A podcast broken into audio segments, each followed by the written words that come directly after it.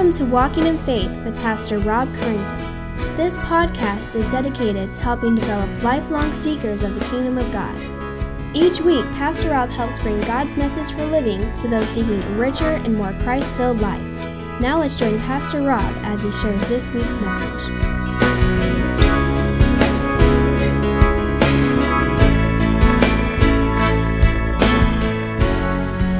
Take your Bibles and turn to Leviticus if you would.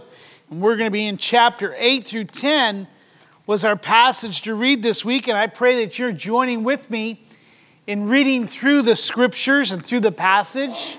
It helps make what we're talking about a little bit more real. And if you're coming in already prepared, the topic is who shall contend with God? Have you ever thought about who can contend with God? In our scripture reading earlier, Randy read of the frustration and the fear of Job that he shared with his friends. And you might recall that Job was undergoing spiritual adversary from a cosmic wager between God and Satan. He was facing misfortune from the loss of all his material goods, from natural disasters and raiding parties who took his goods, his sheep, his lambs, his cattle.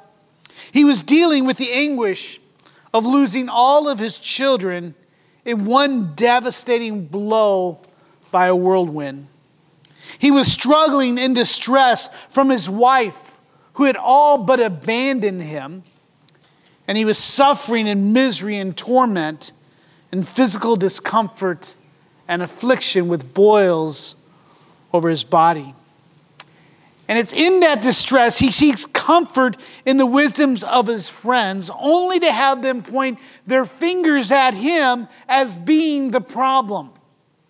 And Job sees no end to his ordeal, and he agrees that the Almighty can end his suffering.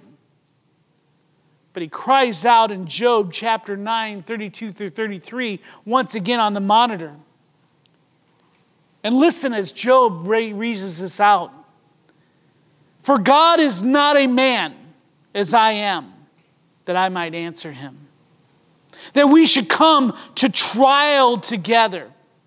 There is no arbitrator between us who may lay his hand on us both. What a powerful coming to Jesus moment, so to speak. As he's considering his life, who can contend with God? Who am I that I can come before God? Now, I remember you've heard me give me testimony of this. This is one of those passages that was eye-opening to me when I was still just a layperson. I still remember vividly to this day being in my little warehouse, sitting in my little office. I worked in like a little shipping, receiving type area. And I was doing my devotions. In the King James, it uses the word daysman. There is no daysman to become between God and I. And I and I remember I didn't know what daysman was. And I had no tools at that time. And that day, there was no internet that you and I think of where I could type it in. There was no Bible Gateway, no Blue Letter Bible, none of that type of thing. I don't even think, uh, oh, what was that? What was that old internet, um, Netscape? Is it Netscape? There was none of that. There's no GeoCities. But I remember calling my pastor, and he had an old concordance. I said, what is this in nine thirty-two thirty? What is a daysman? And I still remember with excitement where he shared with me a daysman in the near ancient East was that man who would come between two people who had an, who had an issue. This is where we had judges and courts. There was elders that would come before, and you would, you would come and you would state your case between two people. And a daysman would be a, a, a neutral party who would stand between one person and put his hand on this shoulder and the others. You might recall me doing this many times before, but again, redundancy is the key here. And he would then speak and say, what's your issue? What do you want to do about it? And come and make a, a, a mediator, an arbitrator. And I remember with joy when I received this, because obviously immediately I went to Jesus as that one mediator. And he's saying here, who is going to contend with God? Who is it that can stand between God and man and plead our case? You see, Job is correct. Who can stand and contend with God? That's the issue that all humanity faces when we stand before a holy God. And again, I wonder today, and I want to encourage you, Do you understand what holy God means? Do you understand the holiness of a God we serve? Throughout the ages, we have refashioned God into our image. And we made him who we want him to be. And we put our thoughts onto him. And we put our principles onto him. And we put our morality on him. But let me tell you, this is a holy God. As rebellious sinners born with an innate hatred of God. And that's what each and every one of us are. We are all guilty and deserving of justice. And that justice before a holy God is death. So who can stand before a holy God, the almighty creator? Who can stand before him and de- declare their innocence before him? What evidence could you present for your own holiness or for your innocence? You and I cannot even enter his presence. Yet, here's the wonderful truth of the gospel. God in his mercy put into motion a redemption plan to reconcile us back to himself. Now, that does not mean that God stoops to our level. But what Scripture tells us is that he plans on raising us up to his level. Again, we're always trying to bring God down here. But God is in the plan of bringing us to himself. That's the good news of the gospel. And as you and I come to the book of Levit- Leviticus, we see that God is graciously providing a way for his people to live in his presence. To those who are rebellious sinners can come and stand in worship and serve a holy God. Again, Leviticus serves as part two of an ongoing drama of the children of Israel. We started in Exodus after the deliverance from Egypt. It serves as a pit stop on their way to the promised land as God is giving Moses all the instructions for his newly redeemed people, teaching them how to worship and obey the holy God. Leviticus presents the gospel as it points out the high cost of sin, the beautiful picture of grace and redemption, and both the corporate and personal call to holiness. Now, last week we considered the five ritual offerings, their purposes and their shortcomings. One theologian points out, again, I want to bring this to your attention, that God gave the book Leviticus to a people that were already redeemed. The offerings in Leviticus served as God's gracious provision of how one could regain and sustain fellowship with God. What we mean by that is that already redeemed means that God has made a special covenant with Israel that promises blessings for obediences and curses for disobedience. It's not the gospel that you and I think of, but it's the law. He says, I'm going to, I've redeemed you, and here's the blessings and cursings. Knowing the human tendency and bent towards evil and rebellion, God then also provides a way for Israel to not only stay in the covenant, this is what you must do to stay in the covenant, but he also shares with them what's needed to make amends for when they break the covenant. The main point last week was that the five ritual offerings reminded the people of the wonderful grace of God, and it demonstrated the high cost of sin in those offerings as something innocent had to die for the guilty. Now, in choosing Israel, the children of Abraham, Isaac, and Jacob, God provided, as we shared before, four temporary solutions to deal with sin.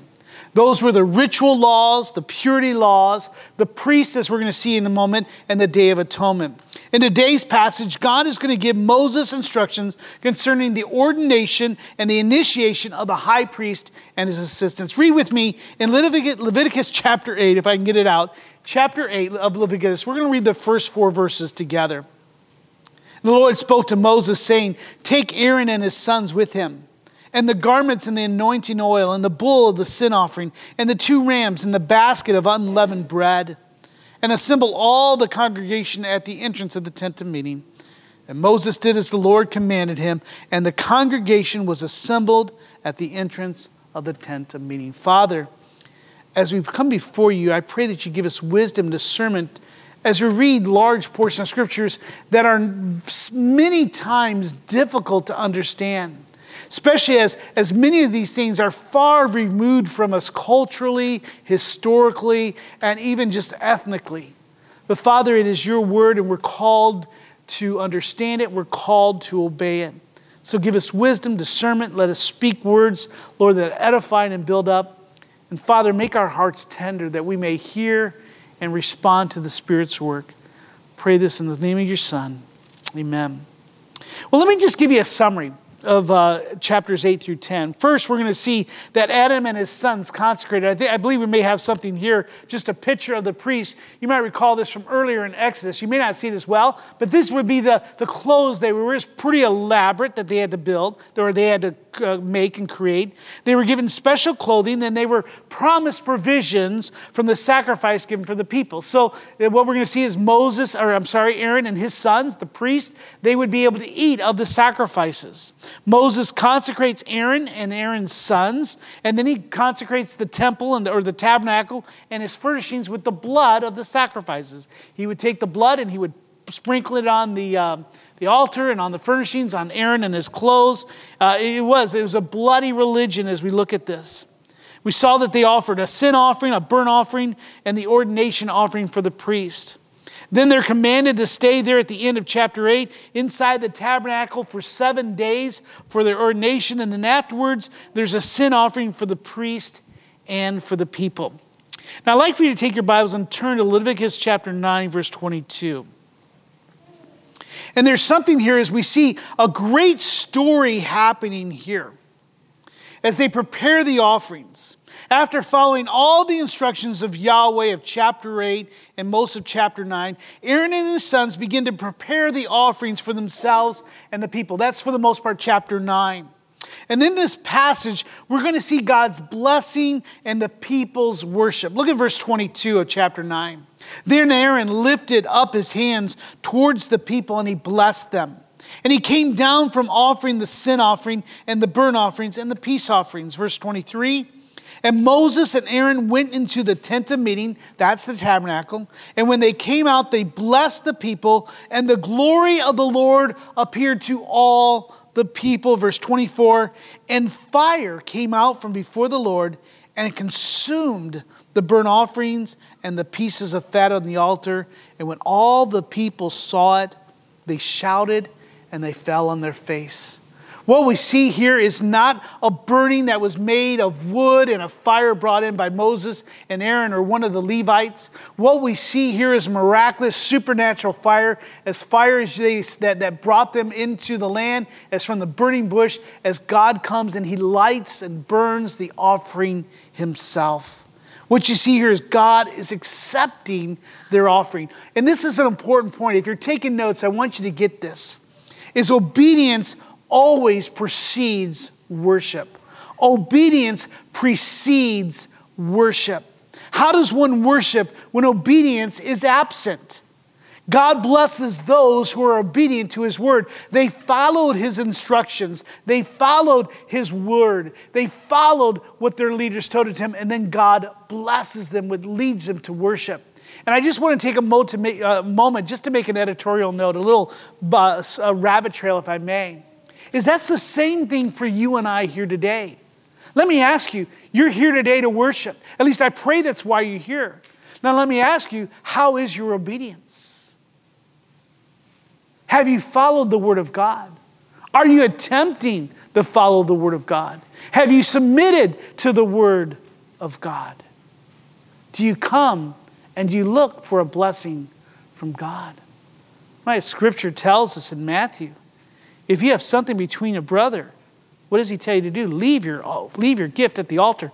Go and make it right. Then come and offer. Why? Because we can just bring it down. Love the Lord your God with all your heart and love your neighbor as yourself. That's the sum of the law. That's the sum of obedience. So as you come here this morning, is there anything here that would prevent you from truly worshiping and God accepting that worship? Obedience always precedes. That's why it's so important is that moment of, of silence. I'd encourage you to use that time to prepare your hearts. Obviously, we'd ask you to do that beforehand. We ask you to do it each and every day. That's what God has called us to do. But obedience precedes worship, and God blesses their worship. The people fall down and worship God. But the worship started when they obeyed what he said to do. Now, the role of the high priest, and that's what we're here to talk about this morning, is that the role of a high priest. Now, again, I know that this sometimes can just glaze our eyes because what in the world is the high priest? We're, we're not Jews. We're, we're not ancient Israel. We no longer have high priests. We don't even call each other priest, even though Scripture calls us the royal priesthood.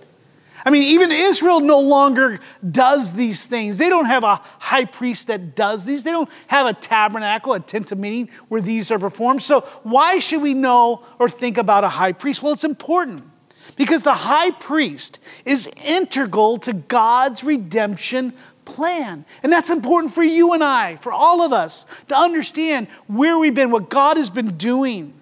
It's because of our inability to approach a holy God, you and I need a mediator.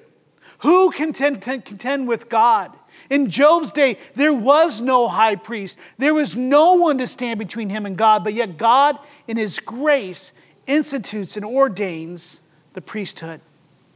And he puts one man at the focus, the high priest. In this case, it's Aaron and then his sons. It says, "You will be my mediator. You will stand before God and before the people." We need one who can stand between God and man. And to accomplish this, God ordained the role of the high priest along with his insistence to perform this important function. Now, this brings us to the main point of the passage, and I want you to get this. It's there on the screen so you can make a note if you need to. But Leviticus, what it does here in this passage, it's demonstrating God's wonderful grace in providing a human mediator, one that is one like us, one who can understand who we are. In it, God provides a human mediator who can stand and plead our case before a holy God. One pastor out of Texas writes this: "Because God is holy, he requires a mediator to stand between himself and his people. In Leviticus, God sets apart his ministers that they may serve him and his people. But it also warns us that God's ministers must serve him as he requires, and not that they decide for themselves. As those who represented God to the people, God's ministers were to teach God's people all that he had commanded. And those who represented the people before God, they were to facilitate the atonement." Now, the purpose of the high priest was just to mediate between Yahweh and the children of Israel. Turn to Leviticus chapter ten, to the next chapter. For in this passage, Yahweh declares to the priest, "You are to distinguish between the holy and the common." That was their first responsibility. Distinguish between that which is holy and that which is common. Now, next chapters, he's going to tell them what that is. And also between the unclean and what is clean.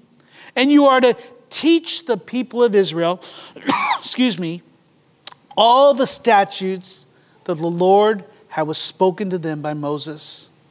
You see, Moses is the nation's first prophet and the earthly leader, but he was not a priest.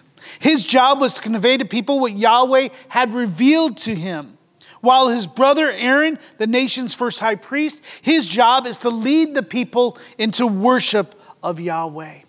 And this is what the mediator is doing. Now, this passage does have one stark, alarming narrative, and it's found in chapter ten. You might have read this, and you might have said, "What in the world is going on here?" Look with me at this passage. "Now, Nadab and Abihu, the sons of Aaron, each took his censer," and that's kind of like a little container, "and they put fire in it, and they laid incense on it, and they offered unauthorized fire before the Lord, which he had not commanded them. And fire came out from before the Lord and consumed them, and they died before the Lord." So here we have some strange, mysterious story. Now, Scripture does not give us any information about what made this fire unauthorized, or as some translation put it, strange. But we do know is that God did not accepted. Pastor John MacArthur notes that although the exact infraction is not detailed, in some way these two men violated the prescription for an offering incense. Now he, he, he remarks that it might be because they were drunk. In Leviticus chapter ten, verse eight, he tells them, "Do not be drunk when you're doing the duty." So it could have been, we do not know. But instead of taking the incense fire from the brazen altar, they had some other source for the fire, or they put some other type of incense, and they thus presented an act which is something that God did not authorize. Instead of miraculous fire coming down and burning the, the, uh, the offering as before, it comes and it burns up these two men. Again, we see the high cost of sin. And as you read Leviticus especially, the high cost of sin is always death. For all have sinned and come short of the glory of God. The penalty of sin is death. One commentator remarks that Yahweh, God, is very serious about how his people are to approach him in worship. It is God who sets the parameters and directions for worship. And as we shall see, sinners need to be very careful in following God's instruction. We see in Scripture other people that God killed for their disobedience. From Eli's two sons, who were also priests, who served in First Samuel, to Uzzah in Second Samuel, who touched the ark as it went to fall, to Ananias and Sapphira, who lied about their giving in Acts. But if you look at Leviticus chapter ten, look at verse three, we must remember what God commanded. Moses said to Aaron after burning up his two children, you could imagine Aaron is sitting there and saying, what in the world just happened? You could imagine the shock. You can almost imagine the grief as it's pouring on him, as the realization is, what just happened? We just finished seven days of worshiping God, doing exactly what he says. God brings down this miraculous fire. Everyone is worshiping him. And then the very next day, his two oldest children are taken away by God. Verse three, then Moses said to Aaron, this is what the Lord had said. Among those who near me, I will be sanctified. And before all of the people, I will be glorified. What is he saying? He's saying, as you, as my chosen priest, are to be set apart. And I am to be glorified, and the way in which I am glorified is by being obedient to my word. Jesus says the same. If you love me, obey my commandments.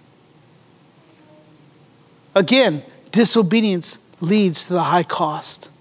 Yet at the same time we see the high cost of sin, in Leviticus chapter ten, verse sixteen, we see God's wonderful grace.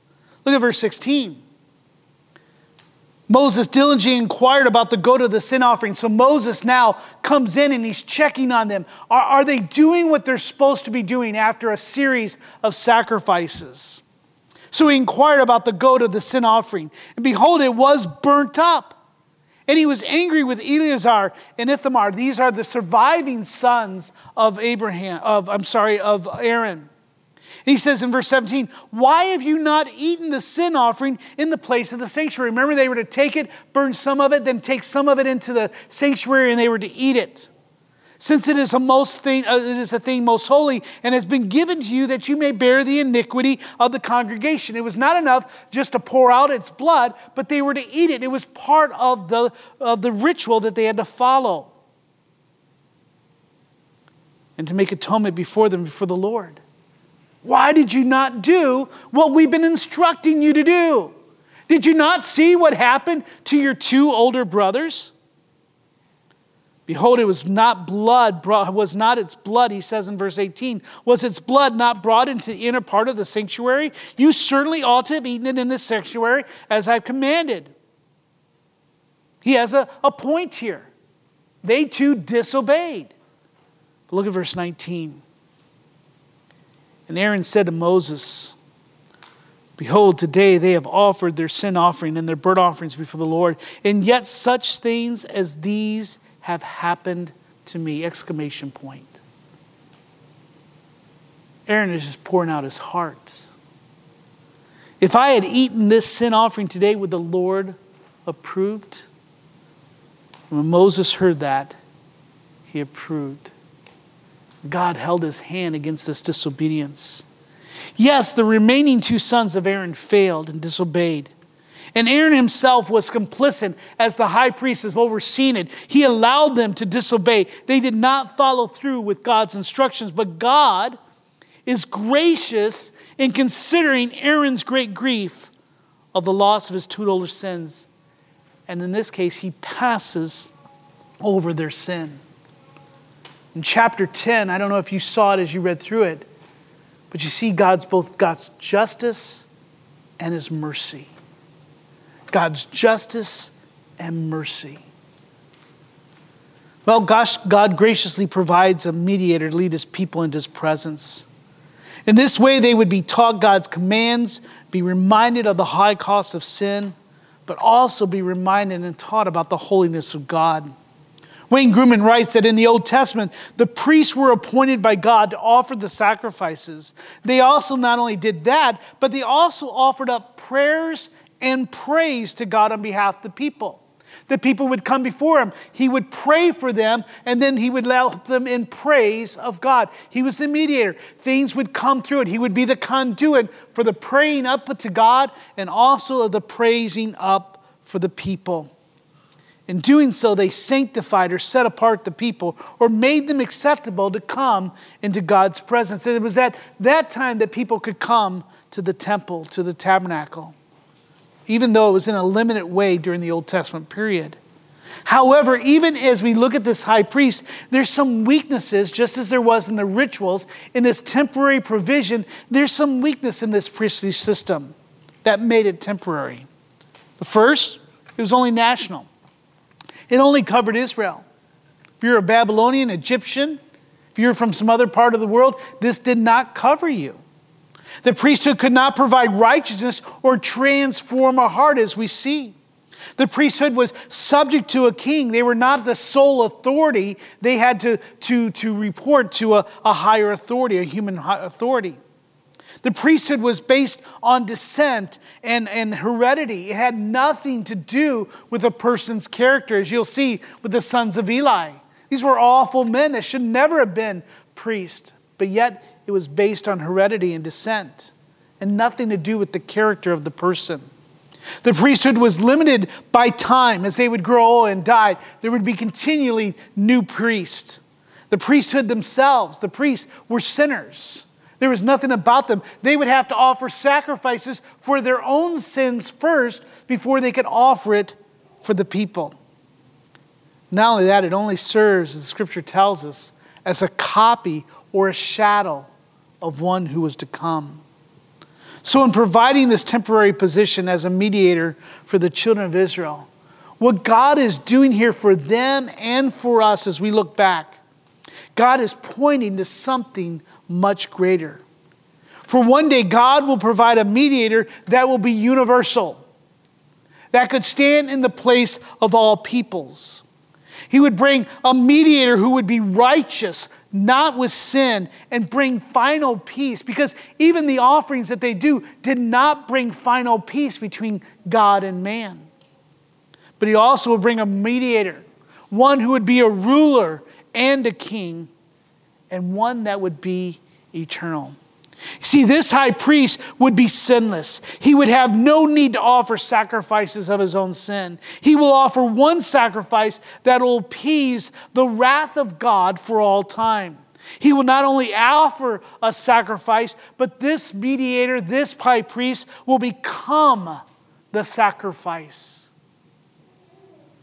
We find that promise in the writings of David in Psalms one hundred ten. I believe this is on the screen, where David writes, "The Lord says to my Lord, sit at my right hand until I make your enemies your footstool.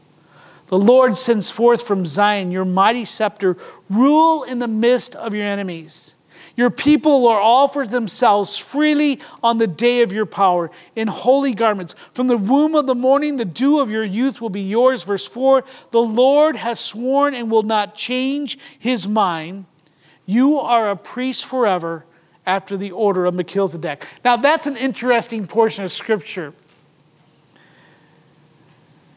For here we see the introduction of a high priest after the order of Melchizedek. Now Melchizedek in scripture is a shadowy figure. He's first mentioned in Genesis fourteen as the king and high priest of Salem, which would eventually become Jerusalem. He brings refreshment to Abraham after a long battle. But we also see that Abraham shows not worship, but he submits to this king. Now, many believe that Melchizedek was actually Shem. Now, not one of the three stooges, but the son of Noah. Scripture gives no other information concerning his identity or his heritage other than that he was this. And this was what's unique in Genesis fourteen, that Melchizedek was the priest of God Most High. This is a man that, unlike any other king or ruler, this is not Job. This is, this is before Abraham and the children of Israel. But even as God is calling Abraham, there is already a priest of the Most High God. You see, worship of God is still happening in pockets of civilization, even before he calls Abraham out.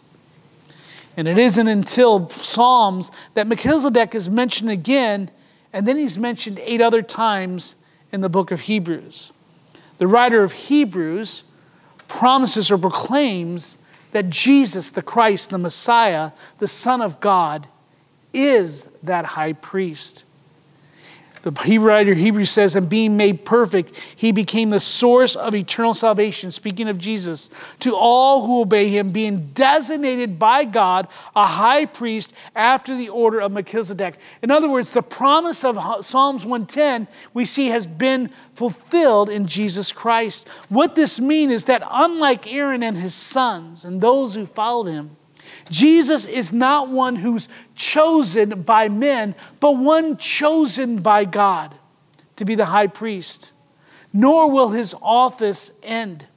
He will also not be subject to an earthly king, but will rule as both the high priest and king. He will not be a human mediator as those that become before him, but he's fully God and fully man.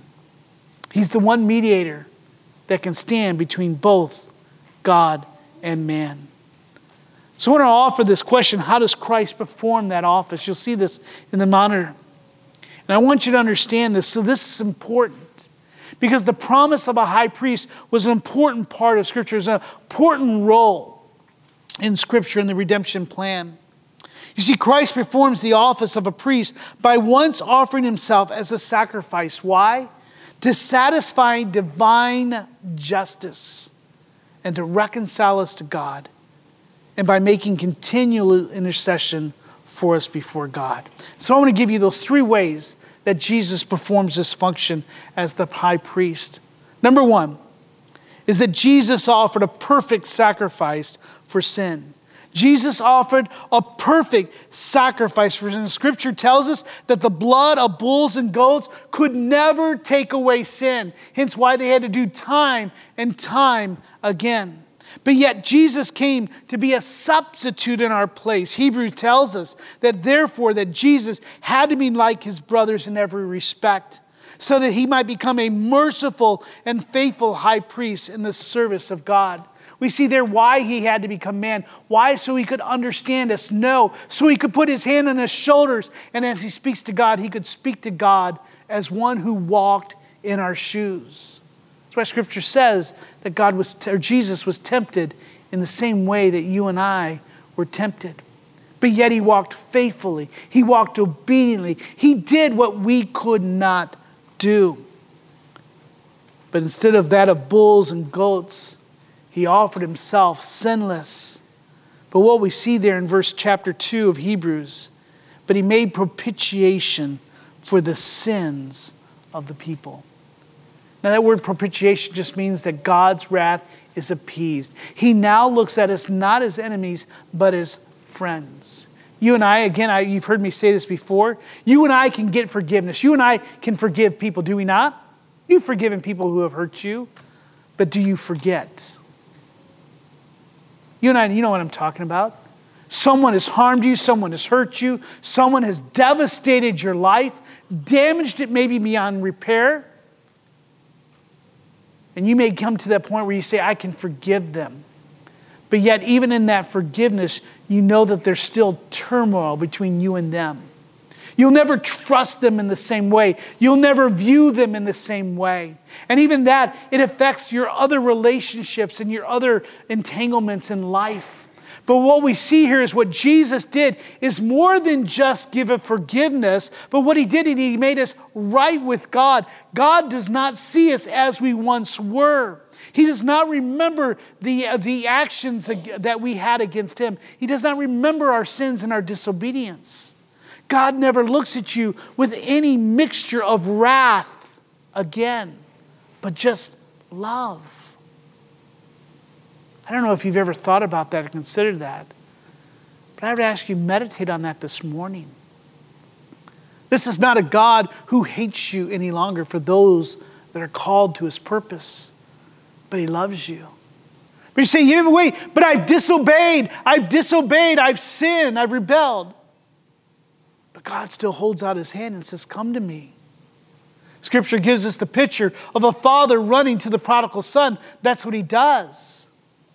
See, God is quick to forgive. He is quick to bring us back into his arms. The high priest of Aaron could not do that, for he would have to offer a sacrifice for sin the next day and the next year. But God was a sacrifice, the perfect sacrifice, and appeased the wrath of God. Number two, Jesus continually brings us near to God. Hebrews chapter ten says, therefore, brothers, since we have confidence to enter the holy places by the blood of Jesus, by the new and living way that he opened for us through the curtain. In other words, there's no longer the Holy of Holies. There is no longer an impediment for us coming straight to God as there was in the early redemption plan. Because through his flesh, since we have been a great high priest over the house of God, he says, let us draw near with a true heart in full assurance of faith, with our hearts sprinkled clear or clean from an evil conscience and our bodies washed with pure water. There's a final cleansing. And you and I can now approach God with confidence, no longer going saying, I don't want to go near that mountain where it's shaking as it was in Exodus. And they said, no, Moses, you go talk to God for us, for we fear him. No, we can come before him. No longer are we like Job and says, who can contend with God for us? For I am fearful, for he can decimate me. For a child of God, he says you can cry out, Abba. It means Papa. Come to me. I love you. And thirdly, and I think this is one that I really want us to grab a hold of as well this morning. I don't know, these three points are like favorite kids. You know, which one do you choose? But Jesus is the priest, continually prays for us. If you don't have this marked in your Bible, do so. Hebrews seven twenty-five. Consequently, the writer of Hebrews writes, speaking of Jesus, that's the context. He is able to save to the uttermost those who draw near to God through him, since he always makes intercession for them. And I, and I am brought back to the words Jesus spoke to Peter. Peter, Satan desires you that he may stir you and or move you like chaff. But what did Jesus say? But I have prayed for you. Did you know that? Jesus prays for you by name. The one who created you, the one who wired you, the one who's ordaining your walk, prays with you through your difficulties. He prays through you. He makes intercession. He's the one that can stand between you and God with his arm and say, Father, listen, this is one of my children. He's covered under my blood. Would you give him courage? Would you give him strength? Would you give him faith?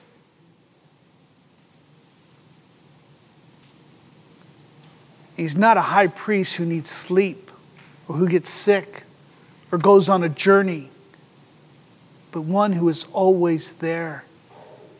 And he prays for us. Let me ask you this. All of us think of a prayer chain. Who do you call? Who do you ask? when you're going through difficulties, when you're suffering pain, when life is down, who do you call and say, pray for me? By the way, we have this little app called Slack, S L A C K. I encourage you to download it. We have a prayer and praise chain where we pray for one another. We try to do it on Facebook as well. And many times you'll see it, hey, pray for me, pray for this. And you'll see people saying, praying, praying, praying. But let me ask you, the first person you should ask to pray for you, anybody want to guess? Thank you. It's Jesus. I don't want to be blasphemous or flippant, but is he on your Slack? Is he on your Facebook? Is he the person that you go to and say, Jesus, would you pay, pray for me? I'm having some difficulties here. I'm struggling with my faith here. I'm afraid I'm going to fail here. Jesus, would you present my case before the Father? Why? Because Revelation tells us that we have an accuser who accuses the brethren before God. We see him doing it in Job. Job says, who would pray for me? Who would talk to God for me? You see, Scripture teaches us that you and I need a mediator who can contend with God for us. We need one who can, who can speak for us. We need an advocate. We need a lawyer. And God, in his wonderful, amazing grace, provides one. Jesus Christ, as Paul writes to Timothy here on a monitor, you know this portion of Scripture, for there is one God and there is one mediator between God and man, the man Christ Jesus. You and I must grab a hold of this. It is not Mary. It is not anyone else. It is Jesus Christ who prays for you, who brings your offering to, to, to the Father. Without this mediator who gave his own life for God's people, you and I would, would be without hope. This is why this is a big deal. Listen to this. The prophet Ezekiel records a dire warning from God, who declared, behold, all souls are mine.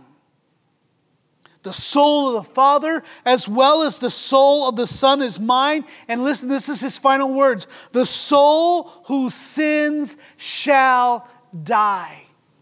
Why is a high priest necessary? Why is it important for us to understand it? Because you and I need a high priest.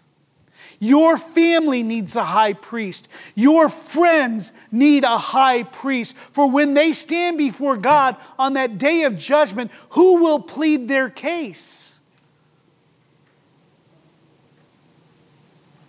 Romans tells us that all are without excuse as he gives down the guilty plea and the charges. I would encourage you, would you embrace the high priest who can make you right with God, who can bring you peace between you and God, who prays for you, who loves you, who says, come into my presence? When you begin praying now about introducing your friends and your family to the high priest, for without him, there will be eternity of no hope. The fact that Jesus gave his life to be the high priest so that you and I could be reconciled to the Father, let me close with this, should lead you and I to worship. Just as Israel saw the glory in the form of a fire that came down from heaven and, com- and consumed the sacrifice, so you and I have also seen the glory of, of God, but in Christ Jesus. The Apostle John declares that and the word writing of Jesus became flesh and he dwelt among us. And we have seen his glory. Glory is the only Son from the Father, full of grace and truth. So my last challenge is to you.